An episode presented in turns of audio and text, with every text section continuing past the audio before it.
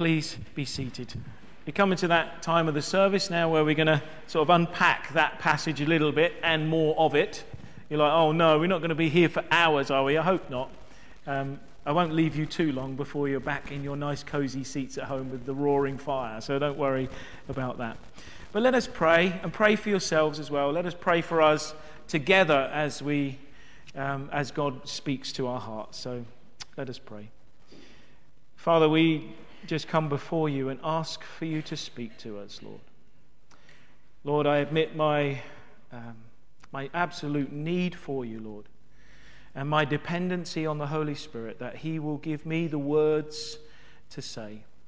So, Lord, we pray. Would you speak in the name of Jesus? Amen. I'm very mindful to try, try and shift maybe over this way a little bit because most of you are here, aren't you? I think when we come to church, don't we, we try to hide as far as we may. You don't expect a preacher to start walking towards you, do you? But I, I think I'll wander a little bit anyway. So, um, really, this, as we look at this passage, I, I want to use it as perhaps a Simon reflection rather than a, a, a systematic theology of the passage. I think you've probably had that a bit, and you probably will continue to have that a bit. So I thought, but considering I've I've studied this passage a little bit. I thought I would just give you some of my thoughts on it. and here we have a story, really. I come to that one conclusion that we have um, Jacob himself. God is committed, isn't he, to a flawed man. Uh, and that's it. We see this life of, I wouldn't call them a dysfunctional family, would you? You probably think, oh, well, maybe. Uh, I would say that they're pretty much a normal family, aren't they? Um, we see from early on, you know that um, as Rebecca was pregnant, she was having the twins. Who is it that tries to come out first? And that's why they named him Jacob. And the word, you know what that means, don't you? Heel catcher. You've probably talked about that, or supplanter. Um, and actually, growing up, believe it or not, and we always have this in our families, don't we? Well, most of us do, is there was favoritism at work. We see Rebecca had her favorite, who was, well, she got the promise, didn't she, of Abraham that would come and the younger would serve the older. So she was very protective of that, wasn't she? That promise. Uh, so her eyes were on Jacob all the time. And then we see, don't we? We see Esau, that was Isaac's favorite. Why was that Isaac's favorite? I know we got theologians in it because of his, he loved. Yeah, Tim noticed the size of my belly was growing this evening. oh, yeah. Um, Sorry about that. I am on a diet from tomorrow. Yeah, diet starts tomorrow. um, so we see this favoritism at work. And, and because of that, we see there's dysfunction. There is, there is a bit of dysfunction going on. We see Jacob, he is the one. I'm not sure to say that he would deceived him into eating his birthright. I think he just asked him, didn't he? Sell me it. And Esau says, All right, I'm hungry, you have it. And actually, it's Hebrews that blames Esau for hating his birthright rather than blaming Jacob. It says that Esau was unholy because he hated his birthright. And then we see there is one point where Jacob does really deceive his father because he actually dresses up as Esau. And we see that because of this, that sibling rivalry, we see that Esau gets really angry and he wants to kill his brother. And then we see Jacob, don't we? who says, Actually, I'm out here. And Rebecca says, Look, you need to move to Paddan Aram and then go and find you know, someone from your family to marry.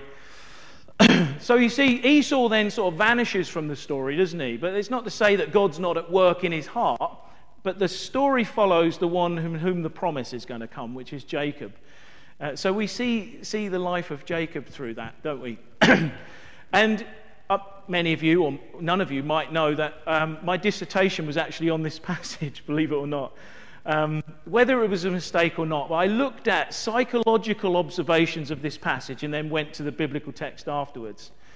Um, so I looked at, don't, please don't crucify me for this, but I looked at psychological studies of families who, if you look at, um, there's this one woman called Ellen I forget her name now. I've written it down here. Dr. Ellen Weber Libby. I don't know, you've probably not ever heard of her, but she has a book called The Favorite Child. And as you're reading the difference between an unfavored child and a favored child, it's like reading the story of Genesis 32. It's absolutely amazing. So, here, the unfavored child, I've got some stuff written down here. So, because the unfavored child has, has witnessed that sort of rejection, as a sense, because the other child is getting more attention than them, they look for validation in others.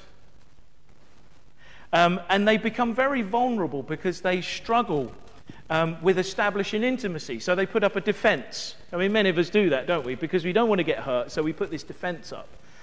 Um, and they develop personalities impacted by underlying anger. And we see that. It says here that that sometimes can come out of their parents, but mostly it's with their sibling who is receiving the favor, you know, the, the, who is receiving all the adoration from the parents. So, like, this sounds just like the story, doesn't it? And in growing up, it's easily uh, for them to be ignited with anger and that be inappropriately expressed in their life. We see that, don't we, from Esau? He has this anger because he, he perhaps was the unfavored child and, and Jacob was the favored one. But on the other hand, what about the favored child? Here, Jacob is the one receive, he's the one who's going to receive the promise, and his mum dotes on him all the time, and he has that sense of entitlement, doesn't he? Yeah, I can. I'm the I'm the promised child. My mum loves me. You know, I'm hanging around the tent all the time, and that's a good thing. But they develop this, um, what I say, manipulation. This really challenges me because uh, I'll explain in a moment. Knowing that what they can get from their parents, having mastered the art of manipulation, that sort of goes on into adult life. Um, so to make them, so what they do is that other people they meet, they make people feel valued, and it's not because they're trying to be nice. It's because they're trying to make them valued so they can get what they want. Uh, it's really interesting, that sense of entitlement. And here's the other thing they create a false identity and likely to mature without forging their own identities. So here, I just look at that and I, I think of Jacob. He is what we would call the master manipulator, isn't he? In some, some of the passage, anyway. You see that later on where he's putting all the families out and he's trying to get everything in the right place and he's trying to make wheeling dealing with Laban and, you know, he's trying to get the stew, you know, sorry, the birthright from, from his brother. He is the master manipulator. And I think that's one of the things that God wants to work out in his life and, and come, get coax out of him to, to, so that he becomes more dependent upon God. And I thought, okay, if you put yourself in that picture, did any of you grow up in, uh, with, a, with a family that favored perhaps you or your brother over, over the other one? That's, that's a rhetorical question, not asking, not putting you on the spot. But I would say, I wouldn't say I was the favorite. Well, I would have said I was the favorite, but I wasn't. It was because I was the one who was loud and obnoxious. When my brother was sitting on my father's lap, I would push him off, you know, and I'd be the one cuddling and kissing dad. Know, I am the favorite. And I'm sure that had an effect on my brother. And I'm sure that had an effect on me because I found myself in adult life doing the same things, which we read about here. You have that sense of entitlement, so you end up thinking that you can get what you want all the time. And thankfully, God, when I was 35, I mean, yeah, 35 years old, knocked me off my perch and started to restructure my life, a bit like he did with Jacob. So we see here Jacob and Esau they're really, this is, I mean, you may disagree or you may agree with me, but these are just some of the things I reflected on as I was doing my dissertation. So, on one hand, you have Jacob, he is the one that has that sense of entitlement, so he ends up trying to do things his own way. And then you have Esau, who um, suffered with rejection, suffered from Jacob being the favored child, and therefore he got angry when he when he wasn't loved the way he should be. And that, that sort of manifests in the way. And then Jacob gets really, runs away because he thinks Esau is going to kill him. But this story is about okay, you have a dysfunctional family, but God is at work in both of their lives. We see the Jacob story more, brings about this wonderful reconciliation.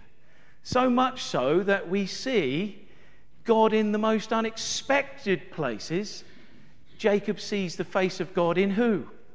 In his brother Esau. It's a wonderful story. It's absolutely um, amazing.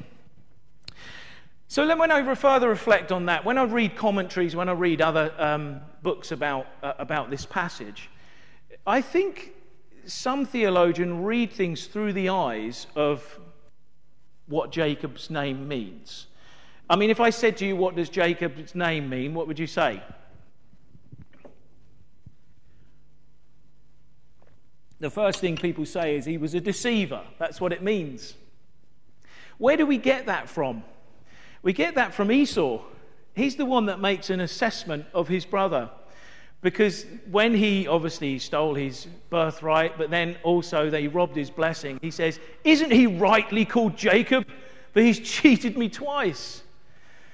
And that's where we get that from. Now, obviously, Jacob was, he did deceive. We see that in the tent. He lied to his father. But I think we give him a bit of a bad press, don't we? Because actually, Rebecca and Jacob were trying to protect the covenant.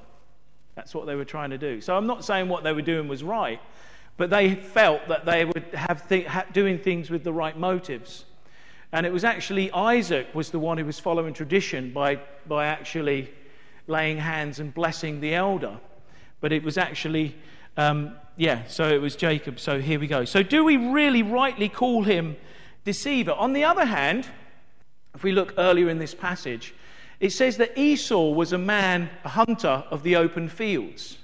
And then it says that Jacob was a quiet man who dwelled in tents. I looked at that word quiet, and in some translations it says mild.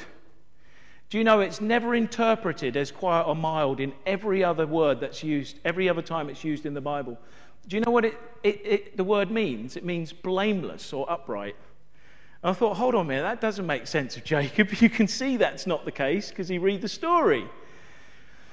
But nonetheless, that is what that word means blameless or upright. And that challenged my thinking. I thought, oh, hold on a minute. Should we really see Jacob as or with the badge deceiver? Because actually, as you read through the passage, Jacob's actually quite a nice guy. He's quite a faithful guy. He's a passionate guy. He works hard. He does lots of things. We see in the scripture that he obeyed his parents, whereas uh, Esau ran off and married the Hittites, completely disobeyed his parents and really upset them. Jacob is the one there saying, Actually, no, I'm going to obey you and I'm going to wait for a wife from my family. And we see that as the story unfolds. You see that Jacob is the one who works hard for, for Rachel. Oh, no, it wasn't Rachel, was it? Leah, he got deceived. So he worked an extra Seven years. This is guy was hard at work. But not only that, we see this is a guy who quoted the promises of God back to God. And, you know, this is the guy who said, Look, this is God in this place. God is in the camp. This is a, this is a guy when he was faced with Esau, who was, who was faced coming with 400 men. I remember um, Cole mentioned last week, didn't he? You Can imagine if you've upset someone, you haven't seen them for years, and all of a sudden you find out that 400 men are coming with them? I thought that was good. You would be worried, wouldn't you? He's the one who got on his knees and he prayed, Lord, I need your help. Um, so I come to the conclusion actually, okay, yeah, he might have used deception on occasions, but I don't want to brand him as deceiver. I don't want to give him that badge, deceiver.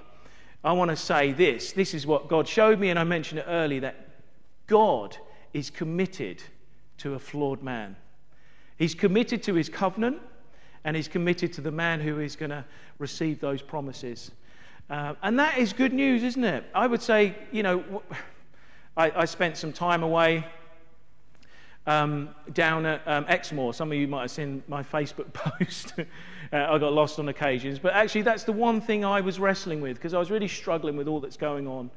And that's what God said to me. No, I'm committed to you, Simon.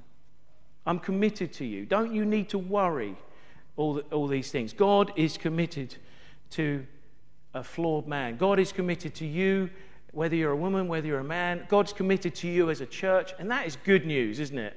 I think. So you don't need to worry. God is for you, not against you. And here you see that, okay, God is committed to Jacob. He is so committed to him, he's reminding him of his promises to him. He's saying, Look, I'm going to be with you, uh, even the angels in this place. Um, but then Jacob is the one, when he obviously gets the news of Esau coming with his 400 men, he is there on his knees. You'd think he's dependent, completely dependent on the Lord, wouldn't you? But there's still something that he has to learn. There's still something he has to learn. You can see that he's fudging it a little bit, isn't he? He's putting all the family out like this way, and he's like, I'll be at the back. You know, by the time Esau gets to me, everything's going to be all right. So God still has something to work out in his life. So then what happens? In the dark, God shows up, or the angel of the Lord shows up, and he comes and he wrestles with him.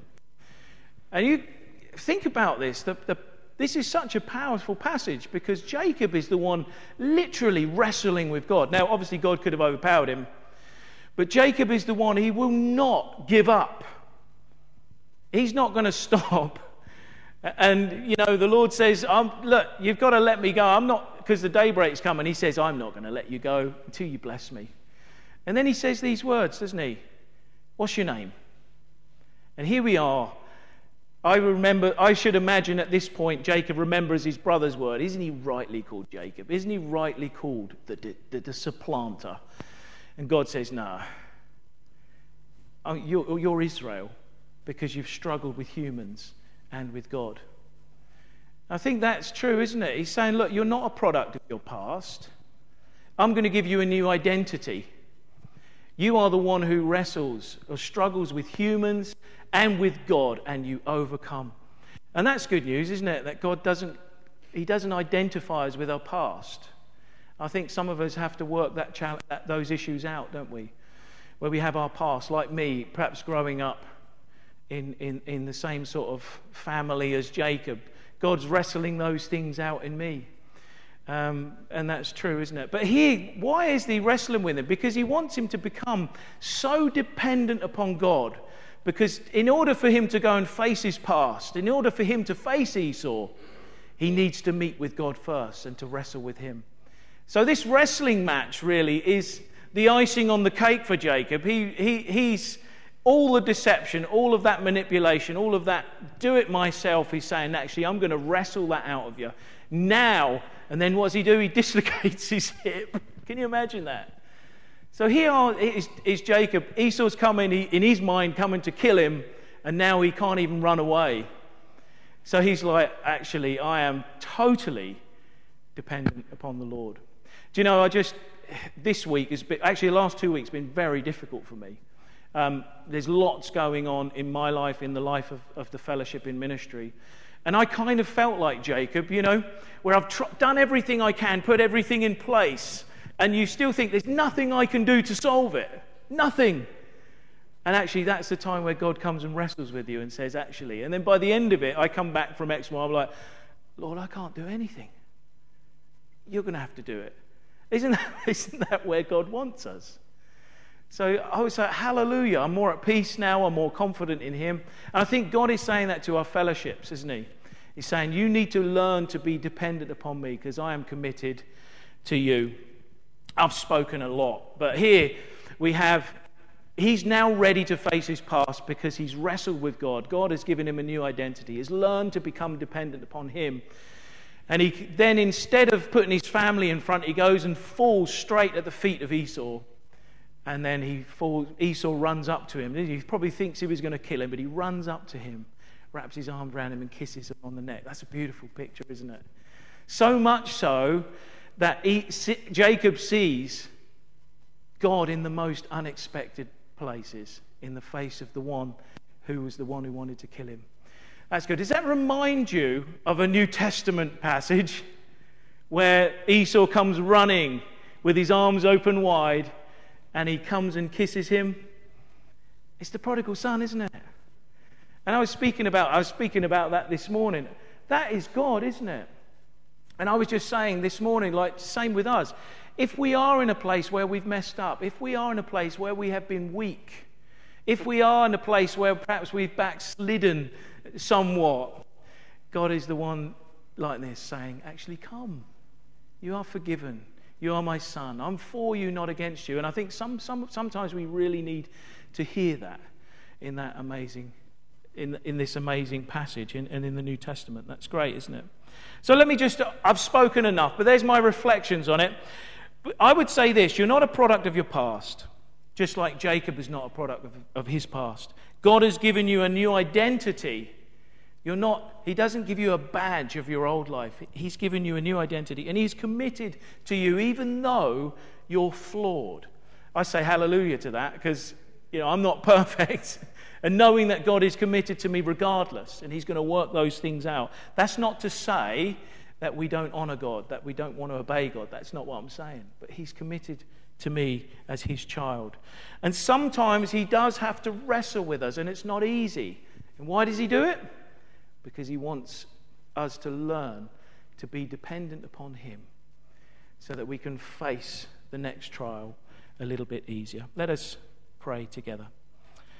Father, we thank you so much for that verse. And Lord, just that reflection on it, Lord, just what you've spoken to me over these last few weeks, Lord, we thank you. We thank you, Lord, that you are for us. Even though, Lord, we struggle sometimes, you're committed to working your purposes out in our own individual lives, but working our purposes out, Lord, as a church. We thank you for that promise, Lord, and we praise you for it. And Lord, sometimes it is hard. Life is hard. But ministry is hard. But Lord, we thank you that you're teaching us through it. You said, Count it all joy when you go through various trials because the testing of your faith produces steadfastness. And we thank you for the lessons of life, Lord. We thank you for the lessons in ministry that we learn to be more like Christ and be dependent upon you each and every day. Amen. Amen. Thank you for letting me ramble for the last 20 minutes. I wasn't that long, was I? That's okay. Uh, you're going to get an early home